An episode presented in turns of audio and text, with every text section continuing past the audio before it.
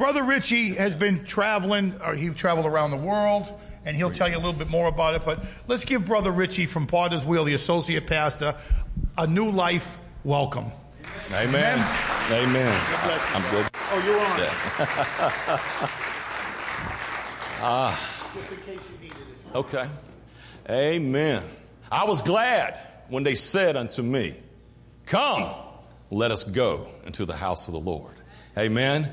Amen. What a powerful praise and worship. You know, the Bible says, God says that He inhabits the praises of His people. God will literally come down and dwell among the praises of His people.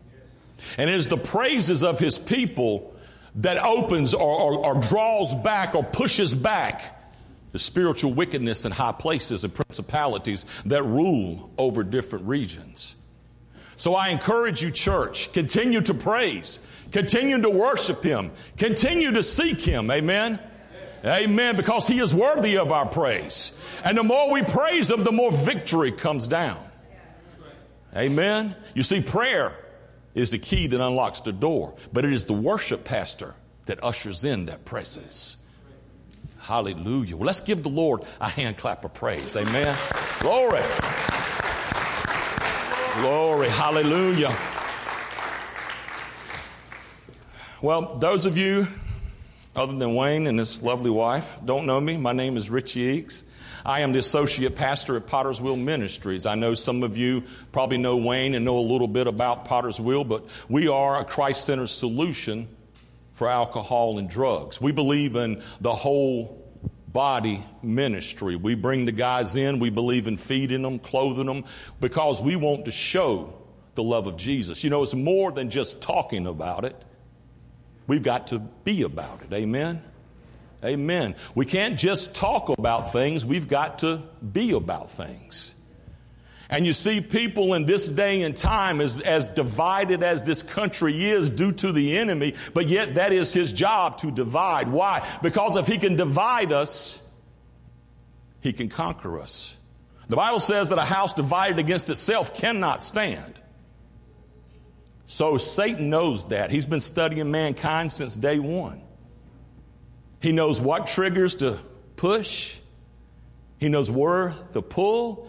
He knows the strongholds that He has in our lives. But see, I came today to tell you there's one greater than He, and His name is Jesus Christ. Amen. Amen. Glory. I feel the presence of the Holy Spirit in here today. Hallelujah. Hallelujah. Mm. Praise you, Jesus. Amen. Hallelujah. Give him praise. You're not going to bother me, brother. I grew up in Pentecostal holiness churches. I mean, ultra Pentecostal holiness church, you know, where uh, they believe that if a woman wear earrings, the devil will mount her head and put his foot in the stirrups and ride her along. So I grew up in, and, and I'm making fun of that, but sometimes we can take things a little too far, but then again, sometimes we can get too lax on things. Amen. Amen. But again, I'm from Greenville, North Carolina, grew up, raised, born around there. I have moved to Mount Olive, the big city of Mount Olive. Um, I live on the campus of Potter's Wheel Ministries. I'm the associate pastor. I've been associated with Potter's Wheel Ministries since 1997. First time I went into the program was in 1997. I stayed there a couple years. My wife and I got were married, had a daughter, stayed there on, on site and was ministering stuff. And then Satan came in and caused a division, and she left me for a man in the program. And I kind of stumbled and fell away from God. I, I didn't know God. I, I knew him up here, but I didn't know him here. And so I kind of lost sight that God had me in that storm, that God would carry me through that storm. If I would just keep my eyes on Him, He would carry me and hold me through all the pain, all the turmoil. But you see, the enemy knew that as long as he could make me feel that rejection, then I would lose sight of my worth to Him. Hmm, hallelujah.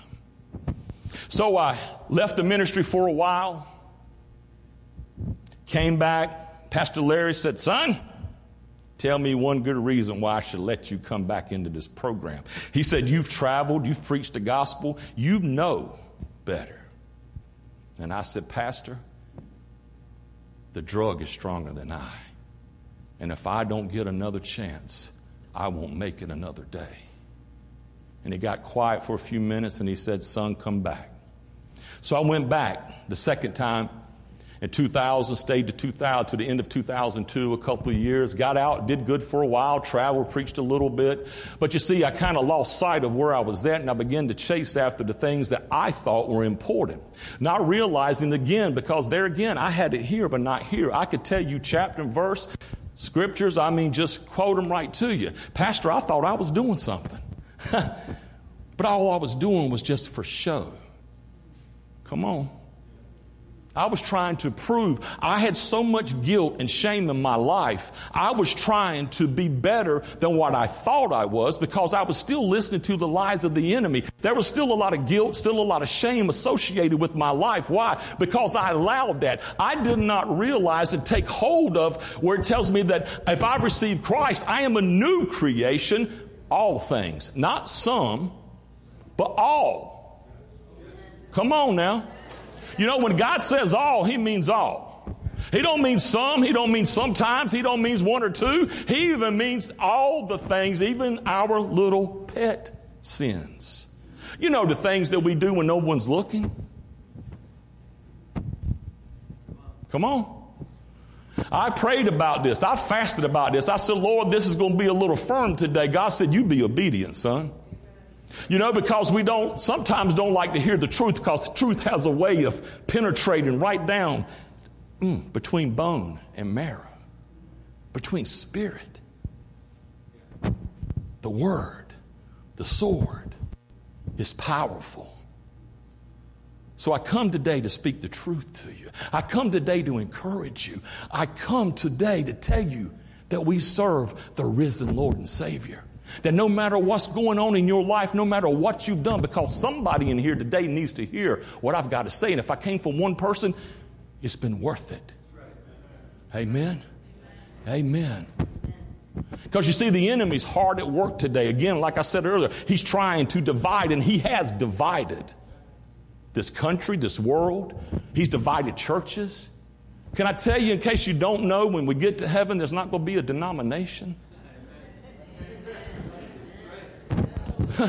There's not going to be a denomination. There's not going to be Pentecostal. There's not going to be Church of God. There's not going to be Assemblies of God. There's not going to be anything but the children of God, the church of God.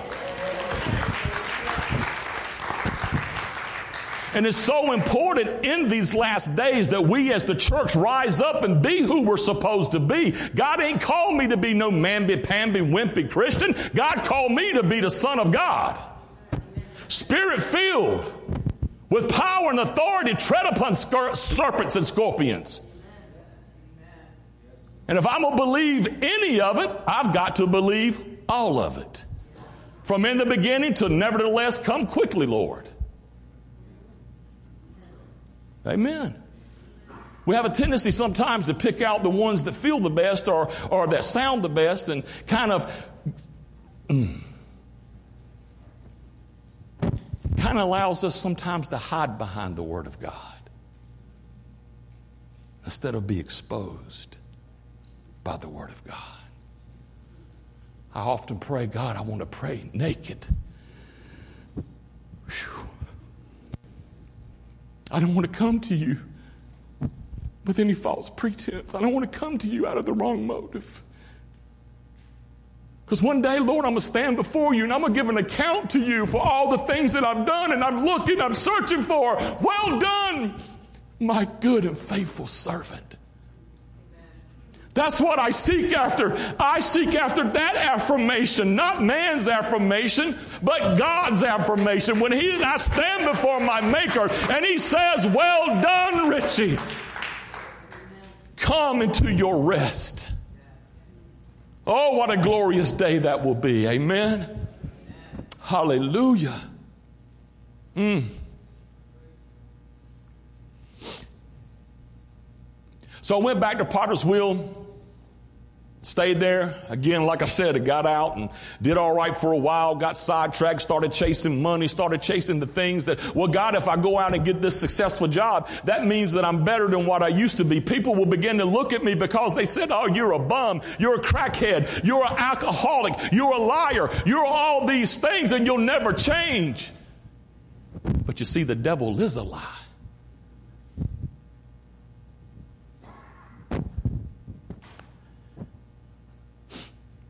And as I went back there the third time in 2010, I was broken. I was humble. I had reached as the prodigal son, I have come to myself.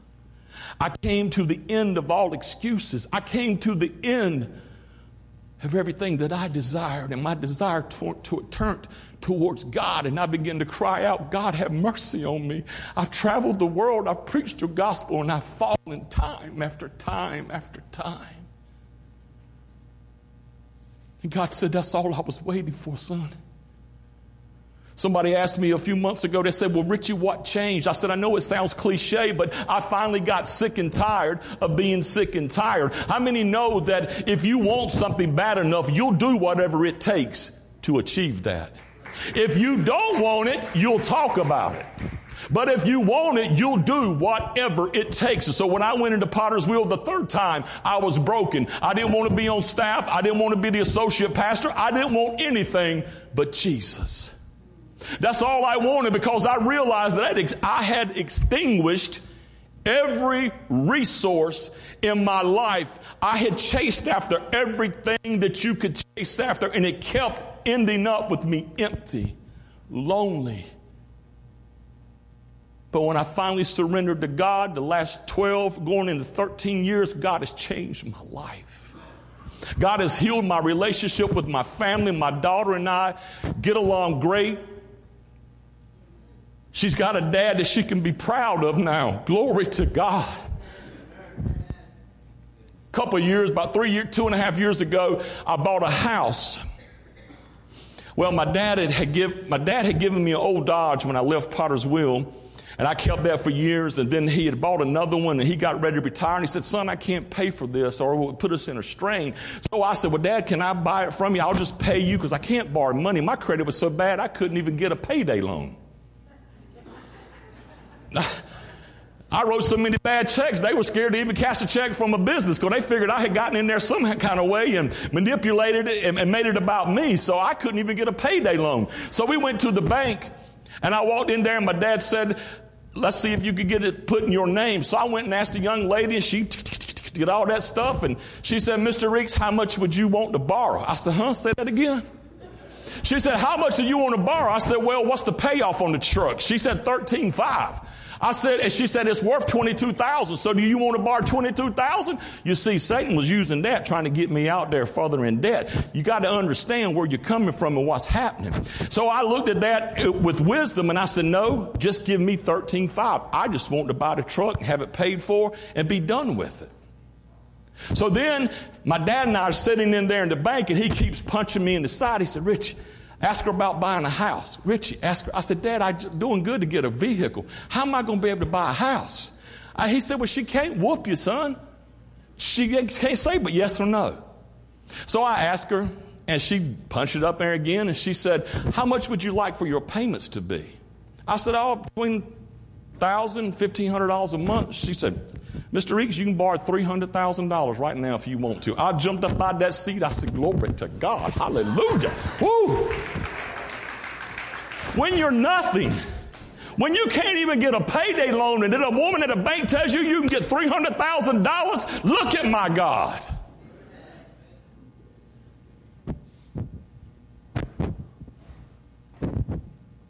So I bought that house. I said, God, thank you for blessing me with this. Thank you. I had intentions to keep that thing until I died and pass it on to my daughter. Little did I know, two and a half years into it, God said, Son, sell that house. I said, Whoa, whoa, whoa, devil, I bind you. Get thee behind me, Satan. God bless me with this house. God ain't going, will never tell me to do anything bad, so it can't be God. And boy, the Holy Spirit kept, mm, just gnawing at you. You know how when the Holy Spirit's trying to get across to you, you just can't shake it. It's just something on the inside. It just keeps pulling at you, pulling at you. So I began to pray and seek God, and I said, God, if this is you, just give me a peace about this, a peace that passes all understanding. Let me know that I'm stepping in the right direction, and God would bring somebody along that would confirm His word. The Bible says, let the word of God be established in the mouth of two or three witnesses. So God brought people by. Brother Wayne and I were just talking about that, about God confirming His word. So God led me to sell the house and move back to Potter's Wheel. Well, two days after I closed on the house, my daughter's air conditioning blew, went bad, $7,400. A few days after that, something happened to my vehicle, $800. Down south, I don't know about, it was probably way more, but anything that breaks down now was five to $1,000. 500 to, a, ain't no more 150 or 75 or 200. It's 500, 800, 1,000 and more. So, a few months ago, my mom and dad's Jeep blows a head gasket. It needs camshaft.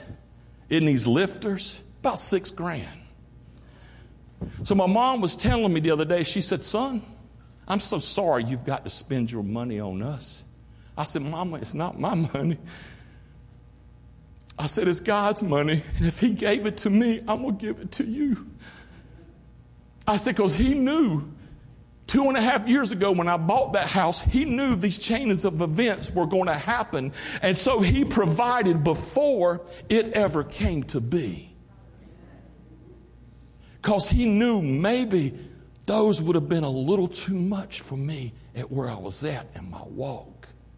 He knew, Pastor, that that action, that provision was going to help propel me to a deeper understanding. You know, we like to say levels. Oh, God's got me on a new level. Oh, I'm chasing after this new level. You see, we as humans have a tendency to put tags on things. Why? Because we want to make it sound real important. But what that does to an unbeliever and those that have been, that are new in the faith, they look at that like a level. Man, I, I'll never attain that. God don't have levels. Look at the Word of God. Paul talks about deeper understanding. John talks about a deeper understanding. You see, we're not chasing levels, we're chasing an understanding of God. And when you get a deeper understanding, it enriches your relationship with God, thereby enriching your relationships with those outside. And isn't that what it's about? To let our light so shine that men may see our good works and glorify the Father? Amen. Amen. Hmm. So I've gone back to the wheel. I'm an associate pastor there, and God's moving in my life and doing different things. And it is so encouraging, so fulfilling from where I came from, from being homeless, from living in abandoned apartments, for spending all my money running after the things of the world, caught up in an addiction. I tell people that sometimes and they go like, who you? No. I can't see you as an addict. Brother Wayne, that's some of the best words I've ever heard. Because you know, a few years ago, that's all I could see was that. And your thing may not be addiction. Your, your thing may be lust, it may be anything worry, anger, bitterness, but you see, Jesus came to heal all of those things. He was bruised for our iniquities, He bled on the inside. You know that a bruise is under the skin? The Bible says that He was wounded, He was bruised for our iniquities. It's inside. Where the blood fell, the victory fell. Where the blood fell, the victory fell. When Jesus was bruised for our iniquities, that provided healing for the scars that you and I would take through the cares of this life. Amen? Amen. He was wounded. That's outside. He bled on the outside for our healing. not physically, but spiritually. Where the blood fell, the victory fell. And he said he was wounded for our transgressions, and the chastisement of our peace was upon him, and by his stripes we are healed. So you know that's kind of like my God. God deals in totalities. He don't deal in half of things. He deals in the whole thing. So when he sent his son Jesus to redeem us, he really meant to buy us back, to pay the penalty for us. He bought us back. He brought us back from the enemy. That's something to be excited about. Amen. Amen. He brought us back. We're not doomed to hell anymore. We are not sentenced to destruction because He sent His Son Jesus in a new covenant to die upon a cross, to shed His blood so that you and I could walk redeemed. You and I have a, mm, an opportunity to walk upright with God. Hallelujah. I wish I could have got a hold of this 20 years ago when I went to New Life Bible College, Pastor, but I had it here. I told him John Knox used to walk in the 17th century, 1800s. John Knox walked the city of Wales and Edinburgh, and he'd hold his Bible and he'd preach 18 inches, 18 inches. And people walk around and say, What are you talking about? He said, 18 inches is how close many of you will come to heaven and miss it because you haven't gotten it from here to here. Glory. Because you see, when you get it from here to here, it begins to shine out through every pore of your being. That's what it's about, ladies and gentlemen. It's not about you and I. It's not. It has everything to do with us, but it's not about us. We're the church. We're supposed to be going out into the highways and the byways and compelling them to come in. We are the church. We are the hands, Pastor. I can't look at Pastor Wayne and say, I don't need you. We are all fitly joined together as the body of Christ, and we need each other. We need each other. Hallelujah. Mm. Thank you, Jesus. Hmm. Hmm. Heavenly Father, mm, I just come before your throne room of grace this morning. Father, have your way in this service. Have your way in me. Father God, not our will, but your will be done in your house today, Lord. Anoint my lips, anoint my mind that I only say what you have me say, think what you have me think. But Father God, you said in your word that you watch over your word to perform it. Father God, that your word would not return unto you void, but it will accomplish everything that you set forth for it to accomplish. So, Father God, I thank you for your word. I thank you for the power of the word. I thank you, Father God, for the power of the name of Jesus. There's power in the blood of Jesus. So, Father, I thank you. And Satan, we tell you, you have no authority here. We come against you right now in the name of Jesus. Every thought that you're trying to put in people's minds right now and distract them, I bind you in the name of Jesus. And I loose a spirit of freedom in your house today, Father God. We come against distractions. We come against the lies. We come against anything that tries to exalt itself up against the knowledge of God on the inside of us. To God be the glory. And all the saints say, Amen and amen. Hallelujah.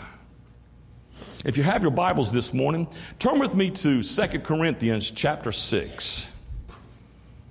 I'm going to be focusing on chapter 2 Corinthians chapter 6 verses 14 on down to 17. But I'm going to set a few things up for you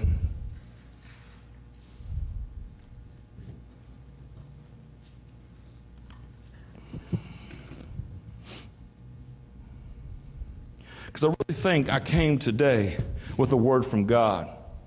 Because I think in this time with so much division and there's so many false prophets and false teachers out there, and it sounds so much like and so close to the Word of God, but you know, the enemy will twist it just a little bit. So I think in the time we live, I think it's pertinent for us as Christians to learn to separate ourselves from the world, from the way it thinks, the way it acts. So I think we need to come out from among them and be ye separate.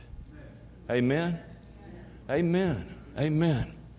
I'm going to start in verse 1. As God's partners, we beg you not to accept this marvelous gift. I'm reading from the New Living Translation. And sometimes, if I start quoting, I make a good friend of mine, Danny Bird. He's an evangelist, he's uh, a bishop with the Church of God. And sometimes I'll get up and start quoting scriptures when I'm preaching, and Pastor, I'll mix in King James with New Living. And he's sitting down there, he'll watch him, he's just sitting there going, so bear with me if I do. So, but anyway, I'm, I'm reading this. So it's out of the New Living Translation. It says, "As God's partners." How many know? Say, look at your neighbor say, "I'm God's partner." Amen. As God's partners, or as we work together. If we're partners with God, shouldn't we be working with God? As God's partners, or as we work together, we beg you not to accept this marvelous gift of God's kindness and then ignore it. For God says, at just the right time, I heard you. On the day of salvation, I helped you. How many know that the day of salvation is when Christ Jesus died upon the cross? rose again and ascended at the right hand of the Father. That began the day of salvation. The end of the day of salvation is when our Lord and Savior Jesus comes back to reign. That, this, we're living in the time when you say, Pastor, how's that a day? Because a day is a thousand years to God. Thousand years is a day to God. So this is our time, and they said day a lot of times, which means this is our expanse of time. Because you see, God is eternal. He don't deal with time. Amen? He's eternal. So, we're living in the day of salvation. And Paul says, again, at just the right time, I heard you on the day of salvation. I helped you. And he's quoting Isaiah 49 8 there. Indeed, the right time is now. Today is the day of salvation. Today is the day of salvation. If you've never received Jesus Christ as your Lord and Savior, Savior, today is your day. Today is your day of salvation. You know, the Bible says, Behold, I stand at the door and knock. Do you know that God's a gentleman? The Holy Spirit's a gentleman. He's not going to force himself on you. He says, Behold, I stand at the door and knock. You see, you and I have to open that door and let him in. But if we do that, he says that he, the Father, will come and sup or fellowship, break bread with you. Hallelujah. There's a song by, and his name slips my, my memory right now, but he's talking about coming to the Lord's table. Zach Williams, I believe it is, talks about coming to the Lord's table, and he, and he sets up the song. He said, Imagine if you had a table as far as the eye could see, and the Father had set that table up, all kinds of food, all kinds of love, and He invites you and I to come and sit and break bread and fellowship with Him. Wow. God thinks enough of little old me, broken me, that He wants to fellowship with me. Wow. Almighty God, the creator of the heavens, the air, the universe, everything, He wants to come and fellowship with me. And I get the opportunity to praise Him. Do you know that's why Satan gets so mad at you and I?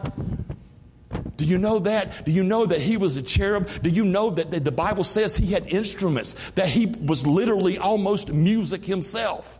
But you see, Satan wanted praise coming to Him instead of going to God. You see, man ain't set up to receive all that praise and glory. it's only reserved for God. Amen. Amen. That's why he gets mad at you and I. He messed up one time and got kicked out. You and I mess up all the time, Brother Wayne, and God's still saying, Come. Glory to God.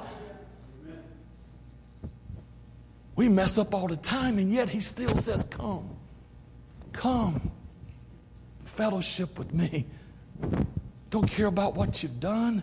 I don't deal in the past. The past is the past. You look back at the children of Israel, he gave them manna for one day. Not for yesterday, but for where they were at right then. He provided for them on a daily basis. See, we get caught up in yesterday. God's like, yesterday's gone. God, I tell you, I'll give you peace in your past, purpose in your present, and a hope in a future. Paul goes on. We were, Pastor, you were leading praise and worship, and you were saying things about the storms of life, and we were talking about. I mean, I just love the way God confirms things. We were talking about some of that this morning. It went into the morning service over at the uh, um, Common Ground, Common Ground, and it, God just. It was awesome going there and ministering to those people. Awesome going sharing a little bit of my testimony because if not by the grace of God, there I be. If not for the grace of God, there I still would be, Brother Wayne. If not for the grace of God, you and I would still be there. But God saw fit and He had a plan and a purpose for such a time as this in your life and in my life for us to be born on that day that we were born God don't make mistakes. You see, I may have been a surprise to my mom and dad because they didn't plan me, but I was a surprise to God. God knew that in 1964, September 21st, that Richie Eakes was going to be born. Why? Because he had a specific plan for me. He had a task for me that only I could do. Come on now. So now you can understand a little bit better why Satan tries to distract us. Because if he can distract Richie, I might not have been there to preach to Steve, and Steve heard it, gave his life to Christ, and went out and set the world on fire, and millions come to him. You never know.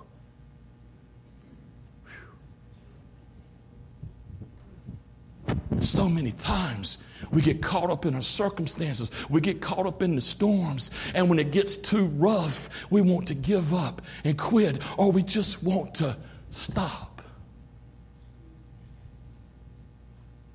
You see, it is the storms in life that pre- develop character. It is the storms of life that develop patience. Because if you don't have patience when everything comes, you're going to want to run back to what you once knew. But if you endure those storms, you see, God gives you a testimony through the storm.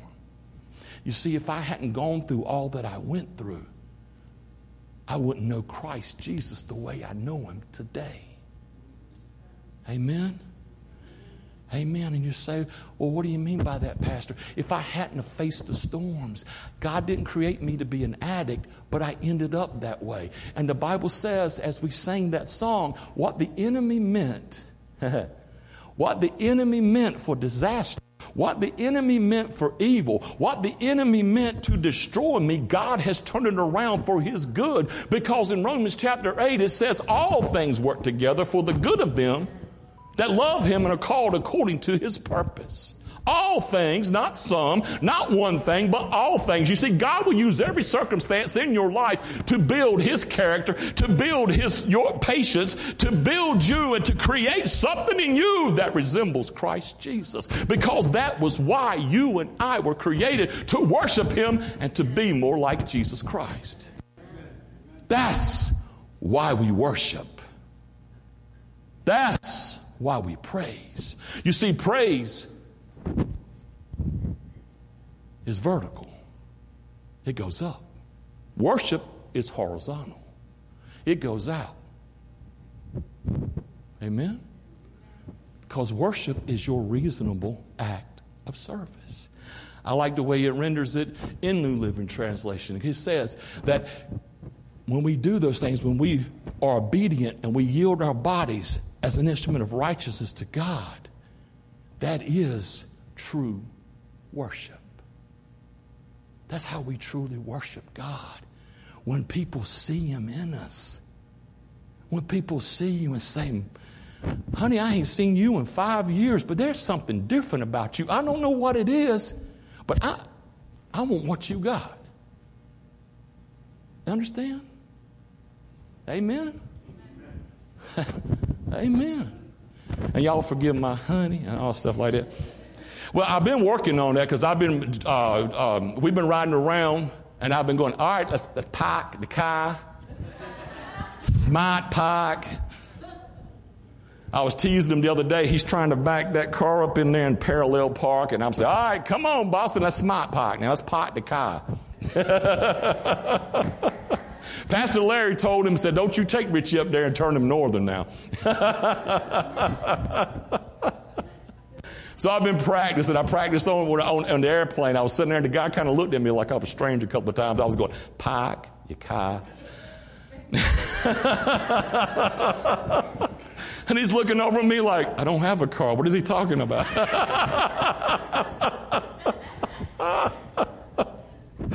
And I did. I was just saying, park the car. I want to fit in. Park the car. See, look, y'all tease me about my accent, so you know. oh, mercy, hallelujah. Ain't it good that we can have fun in the Lord?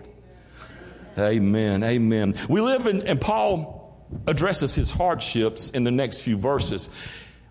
In 2 Corinthians chapter 6 verse 3, he says, "We live in such a way that no one will stumble because of us. And no one will find fault with our ministry. In everything we do, we show that we are true ministers of God. We patiently endure troubles and hardships and calamities of every kind. We have been beaten, been put in prison, faced angry mobs, worked to exhaustion, endured sleepless nights, and gone without food. You see, the church of Corinth had begun to drift away from God. The church of Corinth had begun, had a few false prophets, a few false teachers, and they were not teaching the true gospel. They were teaching, you know, sort of like we get taught today.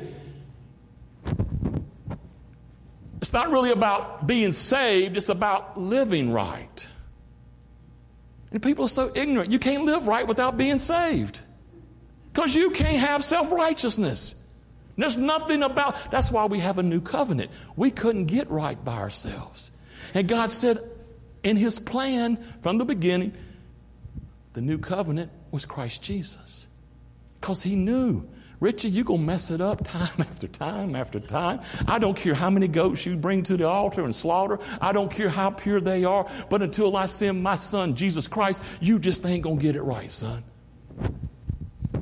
So he planned before the very foundations of the earth. Do you know that God knew you and I before you were ever formed in your mother's womb? God knew us. He knew us. He knew what He called us for, what He created us for. So when hardships come, when troubles and calamities come, hold on to these things. Know that you know that you know. Paul said, I know that I know. I know it in my knower. I got the Holy Ghost. I got a knower. And I got something that bears witness to the Word of God. I've got something that lives on the inside of me. I've got greatness. You know, the Bible says, Greater is He that is in me than He that is in the world. Do you know that you got greatness living on the inside of you if you're a believer? You have greatness. So the next time the devil comes into you and tries to trip you up, say, No, devil, devil, you are a liar. I'm not going down that road again. I've got greatness in me. Because greater is the one that lives in me than the one who's in this world. And sometimes you got to get up there and boldly proclaim it. I used to walk the floors in my house and saying, I have the mind of Christ. I've not been given a spirit of fear, but a power, love, and a sound mind. I got tired of the enemy always whipping my butt, always getting me off or sidetrack or some crazy thinking or some worldly thinking. And I didn't know what to do. I was so desperate. I just knew I had to change something in my life or I was not going to make it. And so I'd walk the floor. I am the head and not the tail. I am above and not beneath. I'm blessed in the city and blessed in the field, and whatsoever I touch my hands to, devil, I will prosper. And no weapon formed against me shall prosper, but every tongue that rises up against me in judgment, you shall condemn. For this is the heritage of the saints of the Lord. And sometimes you just got to boldly hear yourself say stuff like that. Faith cometh by hearing. Does that mean that your faith only comes when pastor preaches? No. Sometimes you got to be the preacher. Sometimes you got to talk to your flesh. Sometimes you got to talk to yourself. I do it all the time, Richie. You big dummy.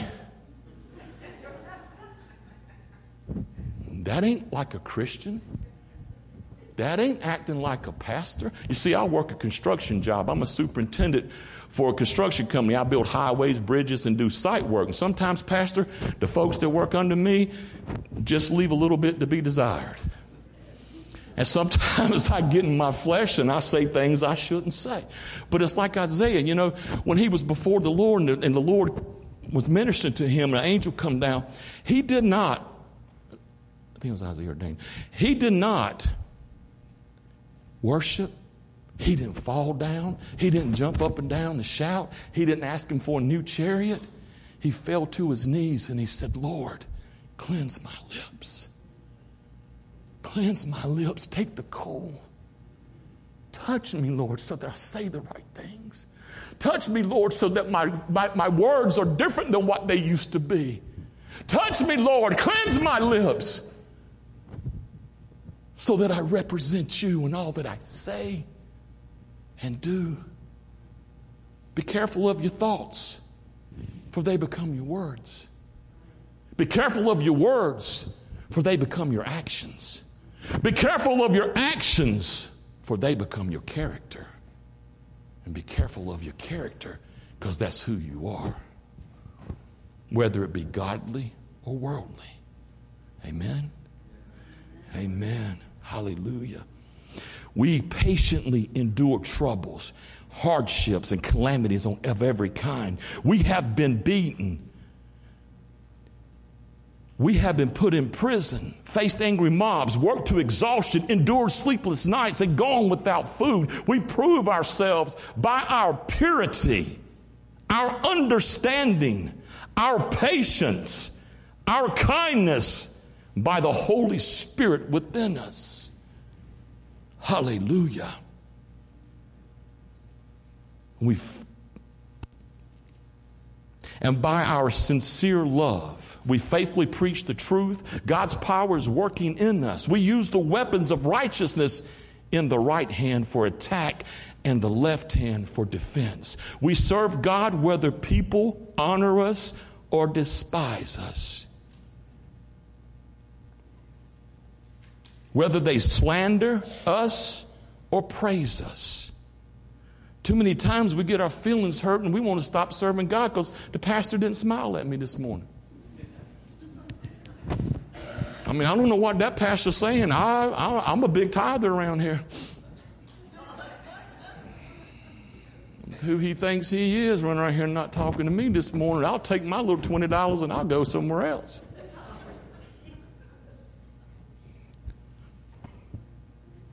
Are we willing to serve God? if they lie about us? Are we willing to stand true to God if they slander our name? If they walk up there and call you a crazy fanatic, and I'll look at them and say, Yes, praise the Lord, call me a Jesus freak. I'd rather be crazy for Jesus than a fool for the devil any day of the week and twice on Sunday. Because I've been both, and I've been the biggest fool for the enemy that the world's ever seen. I have been both.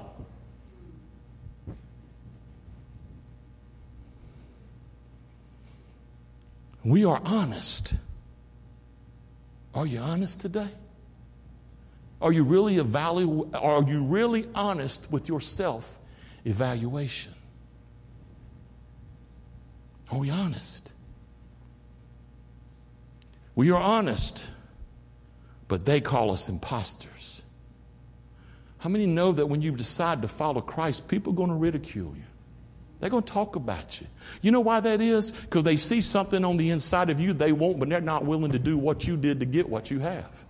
So, what they're going to do is try to pick you apart and put you down and exalt themselves to make themselves feel better about who they are. So they're going to try to put you down. Are you willing to hold fast to your faith if that happens? Are we willing to come out from among them and be separate? Or are we going to let their words persuade us to go back and fit in? God didn't call me to fit in, and I'm good with that. Hallelujah. Mm.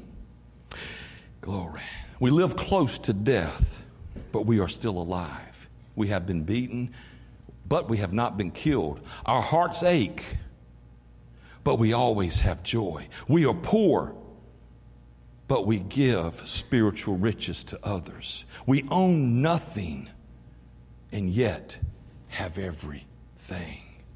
You know, I sold my house. I only own a couple of vehicles. I don't own anything, but I've never been more happy in my life. I've never been more at peace in my life. I've never been felt more accepted than I have. You know why? Because it's not about material things. I have learned that God's bigger than that. I have learned that if I seek God first and delight myself in Him, He will give me the desires of my heart because my heart has lined up with His will and His word, and I'm not going to want anything contrary to that. Thereby, He can give me what my heart desires. Amen. And you see, let me tell you a little something, a little story about how faithful God is. Years ago, when I was growing up, I was sharing this with Wayne. They used to come around people, and I know many, well, yeah, that's quite a few, and you probably don't remember this, so I'm dating myself. But they used to be the Britannica World Book of Encyclopedias. And they had someone to come around and sell those things, and my dad would turn them away like the Jehovah's Witness. You know, God, we Got time for that? Go, go. Well, finally, I talked them into doing it and buying some. So I'm sitting there going through the pages and flipping through it and looking. I saw the Grand Canyon. I saw Stonehenge. I saw the uh, Snake River Canyon. I saw the, uh, uh, the all the rapids. I saw Niagara Falls. I saw all these places. And as a boy, let me show you how much God cares about you. As a child, I simply whispered in my heart, Pastor, I would love to see these places one day. I never thought I'd have the money. I never thought I'm a child. I don't know, you know. I'm just in my heart, man, that would be so neat to see that. In 1991, when I got out of jail and out of prison, I went to Bible college.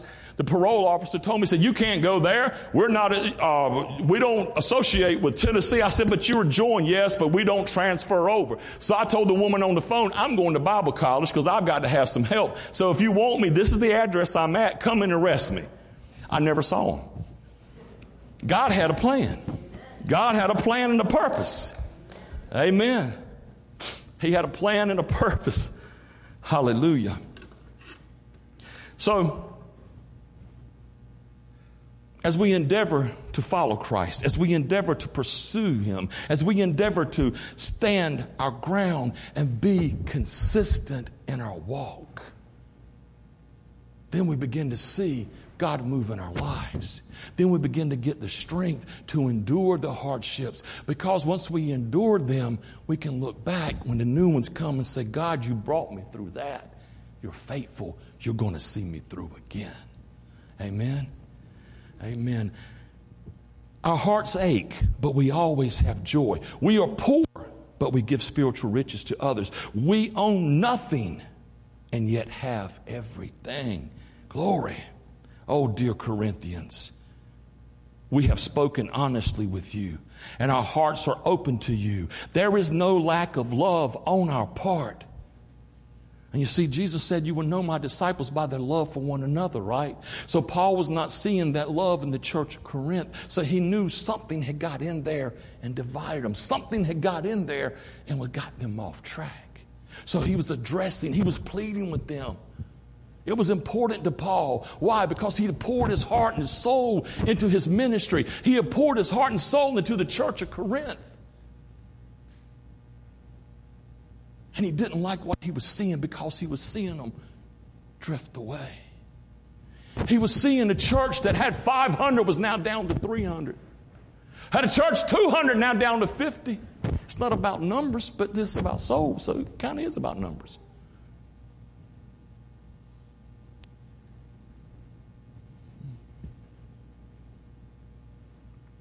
There's no lack of love on our part.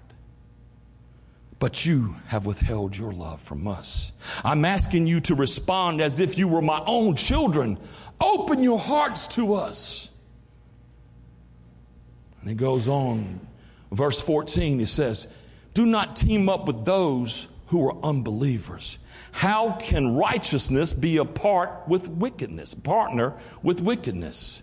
How can light live with darkness? What harmony can there be between Christ and the devil? How can a believer be a partner with an unbeliever? Hmm. I think in uh, King James it says, Be ye not unevenly yoked. You know, I used to think about that was marriage. I used to think Paul was talking about marriage there. I was not supposed to, and, and he is in a sense, but he's more talking about believers associating or being. Watch this now. Back in the Old Testament, they had oxen, right? They had these things they put across their necks. Do not be unevenly yoked. You see, there was a yoke. They would put the oxen in the yokes, and one would be two. And as long as that yoke held them together, they pulled in the same direction. And there's power in numbers. So when you're yoked together, working with, as Paul said in the beginning of that chapter, as God's partners, as God's partners. You see, I'm yoked with Christ Jesus today. I've got Him beside me, leading and guiding me, following, going with every step I go. I'm letting Him direct me. So I am yoked. I am joined with Christ Jesus. Amen. So don't be uneven. Don't join yourself to unbelievers. You can minister to them, but you join yourself, we begin to do what they do. The Bible says, Bad company corrupts good morals. So if I'm hanging out with unbelievers all the time, how long do you think I'm going to stand strong? How long do you think I'm going to be able to represent Christ if all I do is hang out and go to the clubs? I'm out here church, I'm praising God, I'm shouting glory on Sunday. Well, I just came from the club Saturday night. Amen?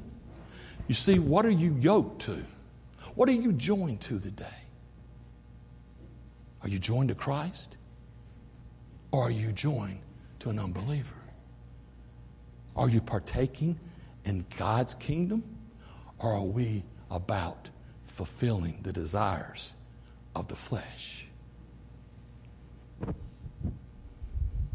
Don't team up with those who are, who are unbelievers. How can righteousness be a partner with wickedness? How can light live with darkness? What harmony and you see, there's no harmony between Christ and the enemy. The Bible says that God and the world are at enmity or at war with one another. Amen?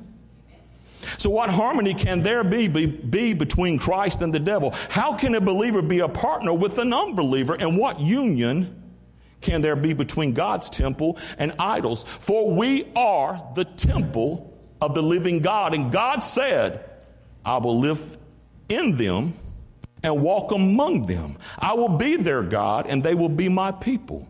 Therefore, come out from among unbelievers and separate yourselves from them, says the Lord. Don't touch their filthy things, and I will welcome you, and I will be your father, and you will be my sons and daughters, says the Lord Almighty. Amen if we would just yoke ourselves to Christ,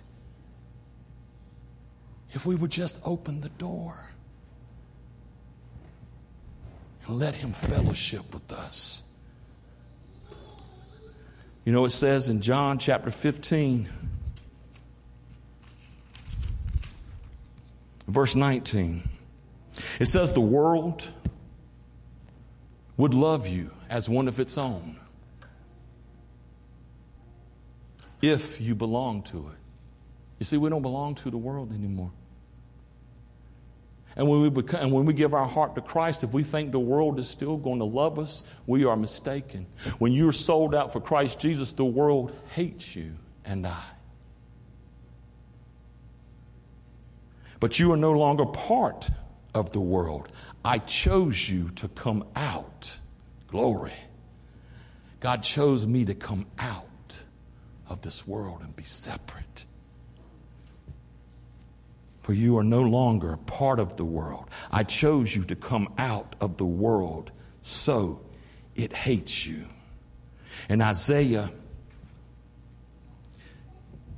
in Isaiah 52 11, Paul was quoting Isaiah and a couple other Leviticus and a couple other Ezekiel and a couple other things in that in those verses.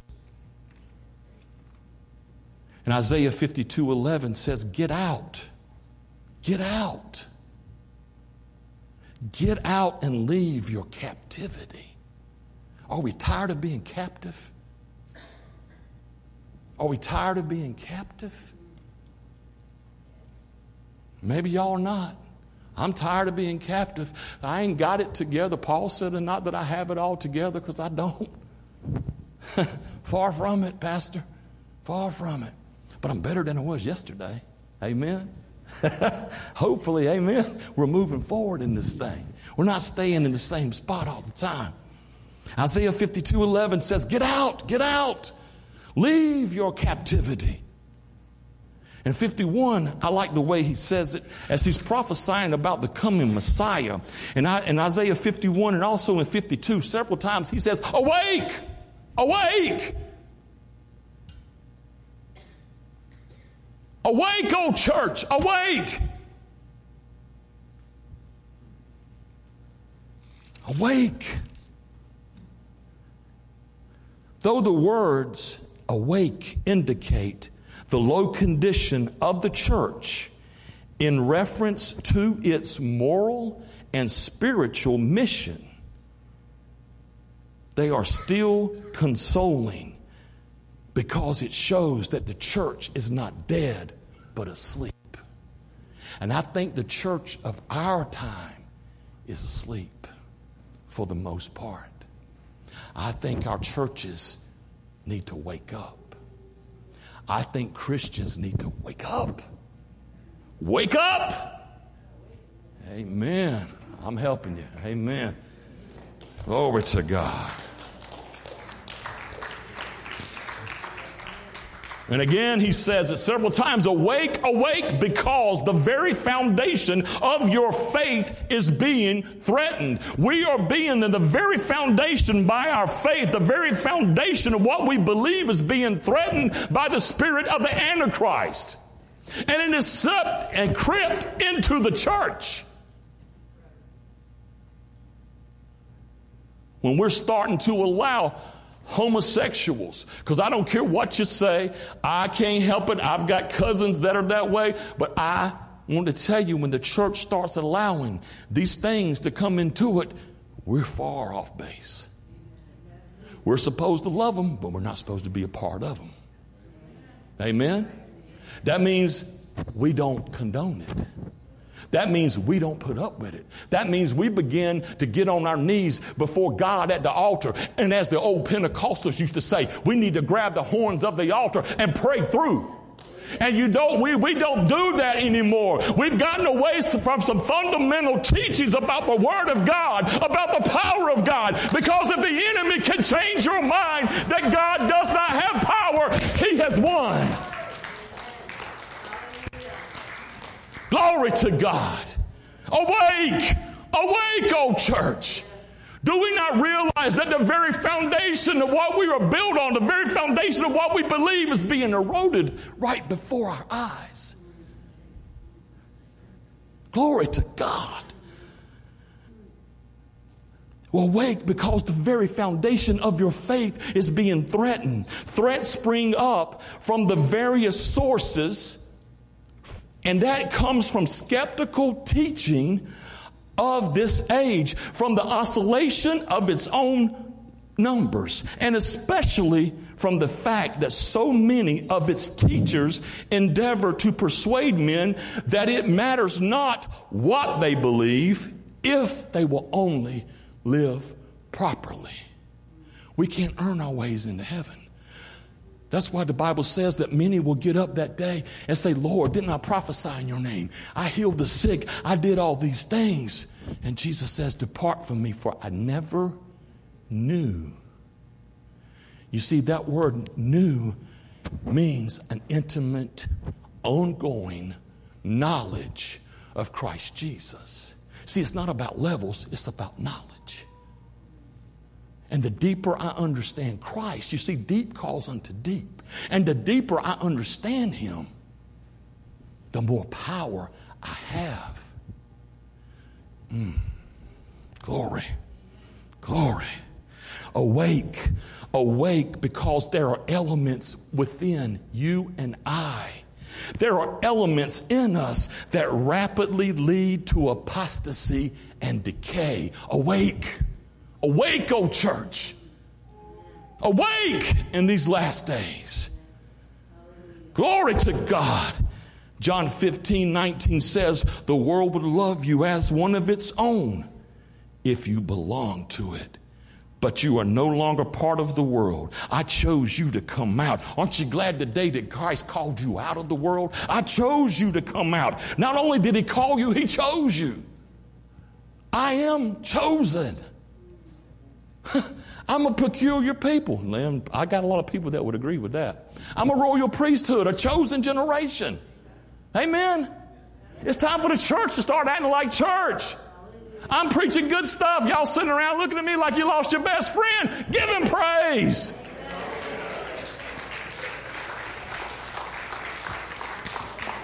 Glory to God. Hallelujah. Glory. We are in the world, but not of the world. Amen? I want to talk to you about that just a second. I'm getting ready to close here pretty soon. Do you know a whale is a mammal, right? Do you know that most mammals live on the earth? On the ground, out of, you know? A whale lives in the water. You see, a whale lives in a place that he's not of.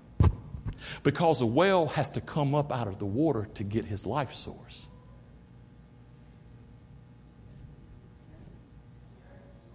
Come on.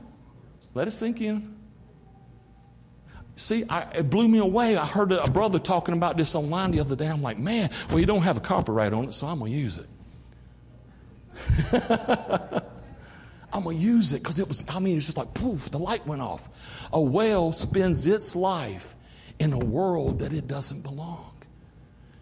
What are you talking about, Pastor?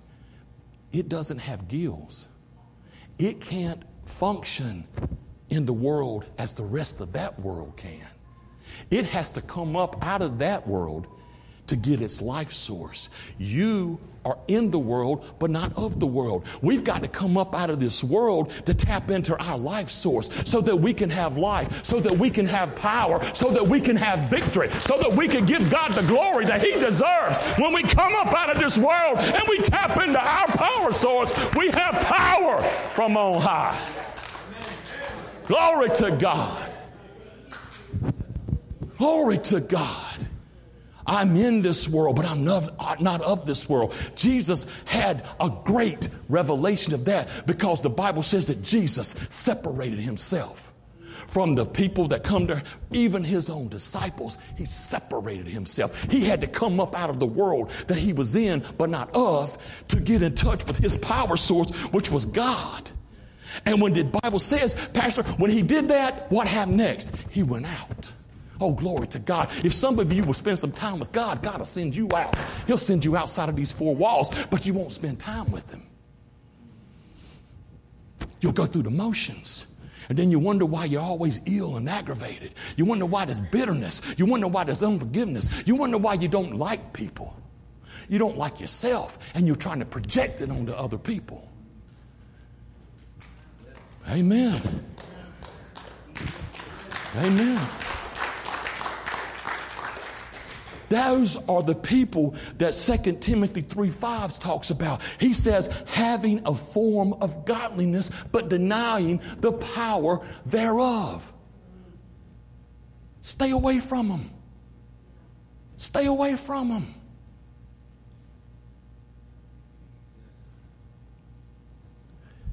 So, this week, when you're going out and things get rough and the storms come at you.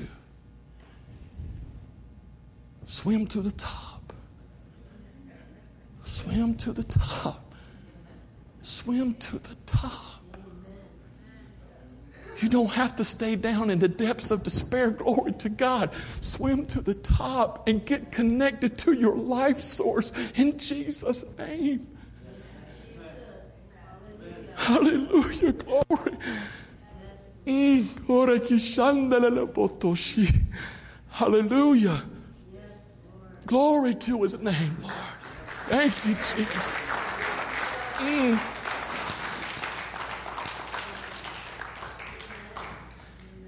Plug into your power source. I implore you. I'm like, Paul, I plead with you. I beg you. I beg you not to accept this marvelous gift that, of God's kindness and then ignore it. I beg of you. I beg of you. Do not ignore the gentle tug of the Holy Spirit because every time you do, you quench the Holy Spirit. And it's like a hot iron. Back when in the cowboy days, I used to watch the cowboy movies and they get shot and they take this poker and stick it in the fire and they put that thing and they do something to, to bite on and they touch that. It cauterizes the wound. Do you not understand that every time we deny, every time we're not obedient to the Holy Spirit, it's getting us cauterized. Another other words, it takes more and more of God's Spirit to try to convict us because we turn from it.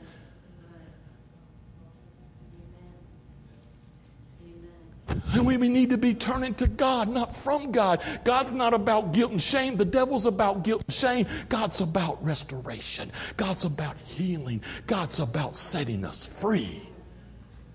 Glory. Amen. Amen. Hallelujah. Thank you, Jesus. Mm. Well, I about preached myself happy this morning. oh, Pastor, thank you so much. Thank you for opening your pulpit up to me. Brother Wayne, thank you, Pastor Wayne, for having me come up this weekend. Thank you, brother. Yes, sir.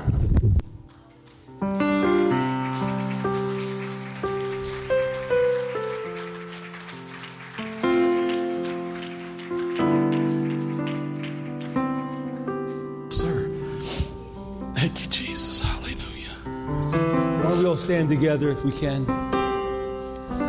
Let's just give the Lord a few, mo- few moments. Brother Richie will be uh, here available to pray with some of you if, if you need prayer today. As uh, Brother Richie started preaching, I received a message that uh, our brother and sister uh, Bruce and Linda Squibb went home. Her father has been very sick and we've been praying for, for Bob for a, a couple of years, actually. But we received word that he died this morning. As we were worshiping the Lord, he went, he went to heaven. And you know, the family had been praying, Lord, I, I, take him. He's been so sick for so long. Lord, just take him. And the Lord didn't take him for a long time, but he took him this morning. And then I'm sitting here I'm hearing this message by this gentleman. he said so many pertinent truths. I was just sitting there saying, Oh, like today's the day of salvation. What if today was the day of you going home? Like our brother Bob Arsenault. He went home today. He was ready to go. Are you ready to go? Because you don't know what's going to happen between now and the next few hours or whatever. So, you know, I don't know. Uh, Pastor Wayne had, had mentioned you to me months ago. We talked on the phone, you know, and something came up and you couldn't come then, but you came now. I, I believe in, in, in, a divine appointment here. You know, I, I believe this is a day for somebody. This is the day that Brother Richie Eakes came up, and the Lord brought a brother all the way from North Carolina to talk to us Yankees up here in New England. But you know, our congregation knows that my, my friend Lenny led me to Jesus. My friend Lenny from Reidsville, North Carolina. So I, I appreciate the accent and all that's involved. it's good. It's good. but um, I'm gonna I want to pray for Bruce and Linda, and I, I want to leave these altars open. I think there's somebody here that heard something today that you need to respond to, because you don't know what tomorrow's going to bring. You don't know what's going to happen in your life, and you know, and no one has to say anything, but you know in your heart of hearts that you're not right with God. Yes. And boy, we've been down this road many times in this church. We, we talk about this a lot. David says, Search me, O God, and know my heart. See if there's any wicked way in me. Yes. And so I think with a message like that, you know, the Lord is saying, okay, if, if you're really mine, you get separated. Amen. You know, another thing, uh, uh, that's 2 Corinthians 5.17, if anyone is in Christ, they're a new creation, right? Yes. It goes on to say, if you're in Christ, you become an ambassador for Christ. You can't be in Christ and just be lackadaisical. When you're in Christ, you begin to do for the Lord. Amen. So you could you could examine your heart and say, "Uh, "What am I doing for God? What am I an ambassador? Do I represent the Lord, or am I just here for the ride?" Amen. And this is something that each one of us has to go through ourselves. Are you ready to surrender it and to b- get busy about the things of God? It'll take something on your part, on our part, to separate ourselves so we can do those things. So I'm going to pray, and then Doug, uh, if you could lead us in a, in a song, and and then uh, I'll, I'll speak to you a little bit more. Father God, we just want to thank you for the word today. Hallelujah. Your word is good. As David said, I was glad when they said, Let us go to the house of the Lord. Lord, we worship, we prayed, we heard your word, and now we've got to respond to your word. And Lord, during all of that time, Bob Arsenault, Linda's dad, went home to be with you. And so, Lord, on the one hand, thank you that you received him based on his confession of faith. We, we know he's with you. We know that his suffering on earth is over. He's been in so much pain and difficulty so for so long. He's at peace and he's in glory, and for that we give you praise and give you honor. Thank you, Jesus. But Lord, for Linda and for her mom, for Sylvia, for Bruce and for the rest of the family members, they are grieving and uh, they're sad and, and they're going through it. So Lord, we just pray that the Holy Spirit, the Comforter, would come and minister to those that are remaining in the family throughout these, these difficult days. But Lord, also we want to take that as, as an opportunity for us. Somebody here perhaps needs to just surrender 100% to you. Maybe they gave 90, maybe 80, maybe 95%, but there's that little bit left that has to be given up to you. And so we ask you, Lord, these, these next few moments, may your Holy Spirit bring conviction and may there be a response to the Word of God today. As our brother Doug sings, if you feel so led, just come to the altar as you feel the Holy Spirit move you out of your seat. Sometimes it takes an act of ourselves to say, okay, God, I hear you. I'm stepping out. I'm physically moving forward Hallelujah. to demonstrate that our spirit is surrendering to the Lord. You get that? The Lord often uh, look for a response. So maybe today's your day to respond to the Lord. So as the Lord leads you. Lord, we offer ourselves to you with Jesus. Yes, Lord. Father, Oh, Father God. Yes. we love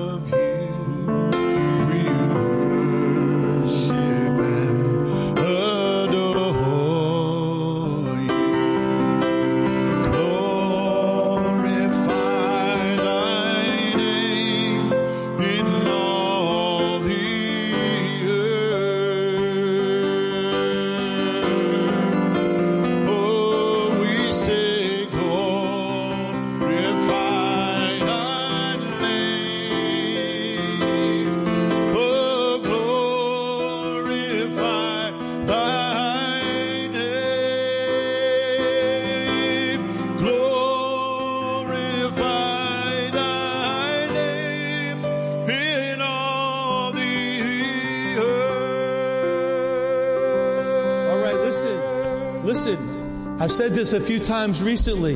This brother just preached the Word of God for an hour. Can somebody respond?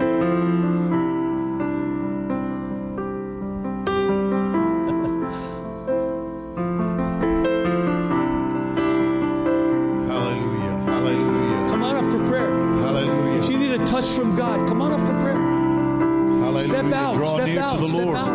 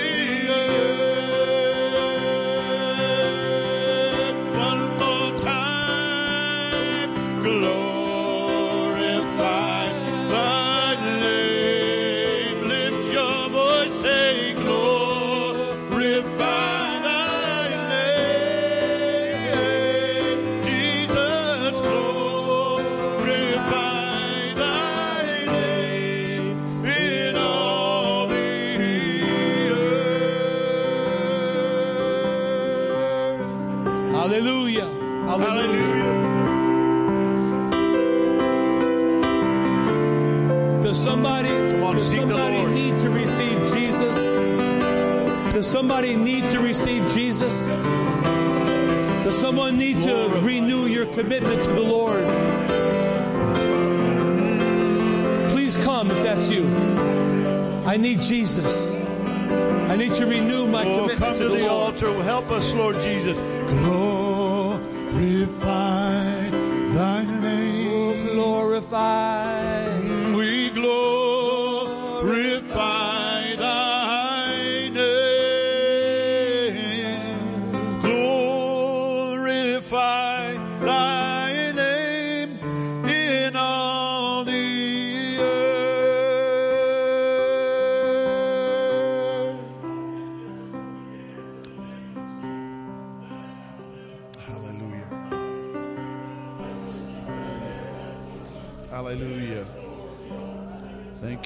Jesus. Hallelujah.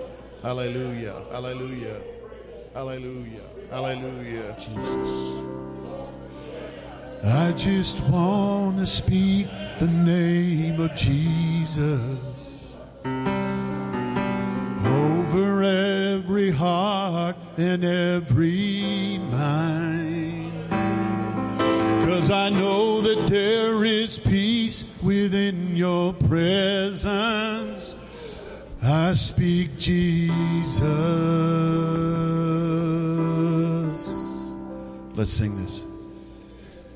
I just want to speak the name of Jesus. Come on, say his name. Over every heart and every mind. Cause I know, cause I know that there is peace within your presence. I speak Jesus.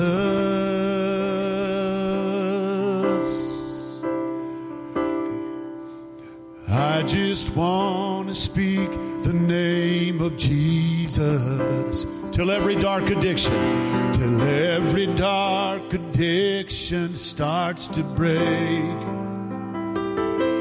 Oh, declaring there is hope and there is freedom. I speak Jesus.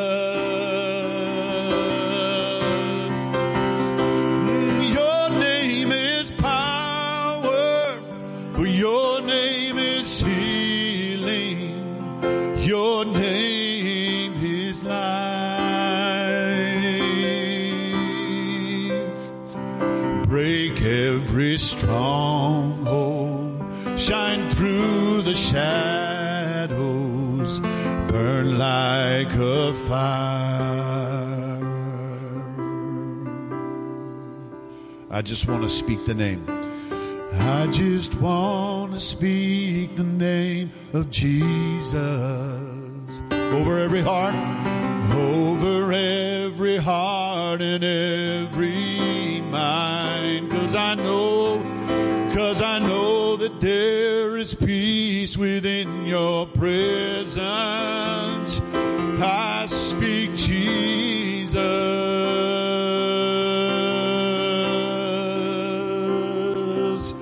Yeah, I just want to speak the name of Jesus till every dark addiction, till every dark addiction starts to break. Oh, we're declaring there is hope and there is freedom.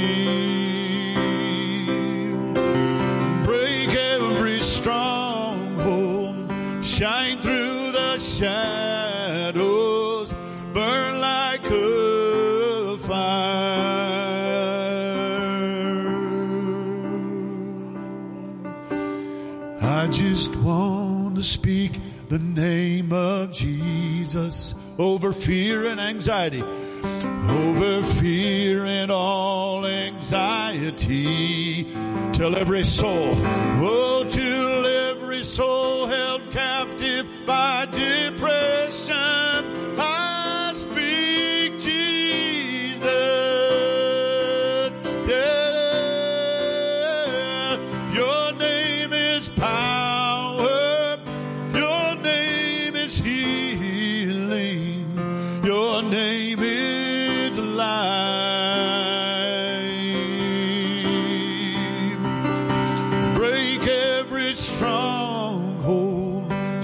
Through the shadows. Burn like fire.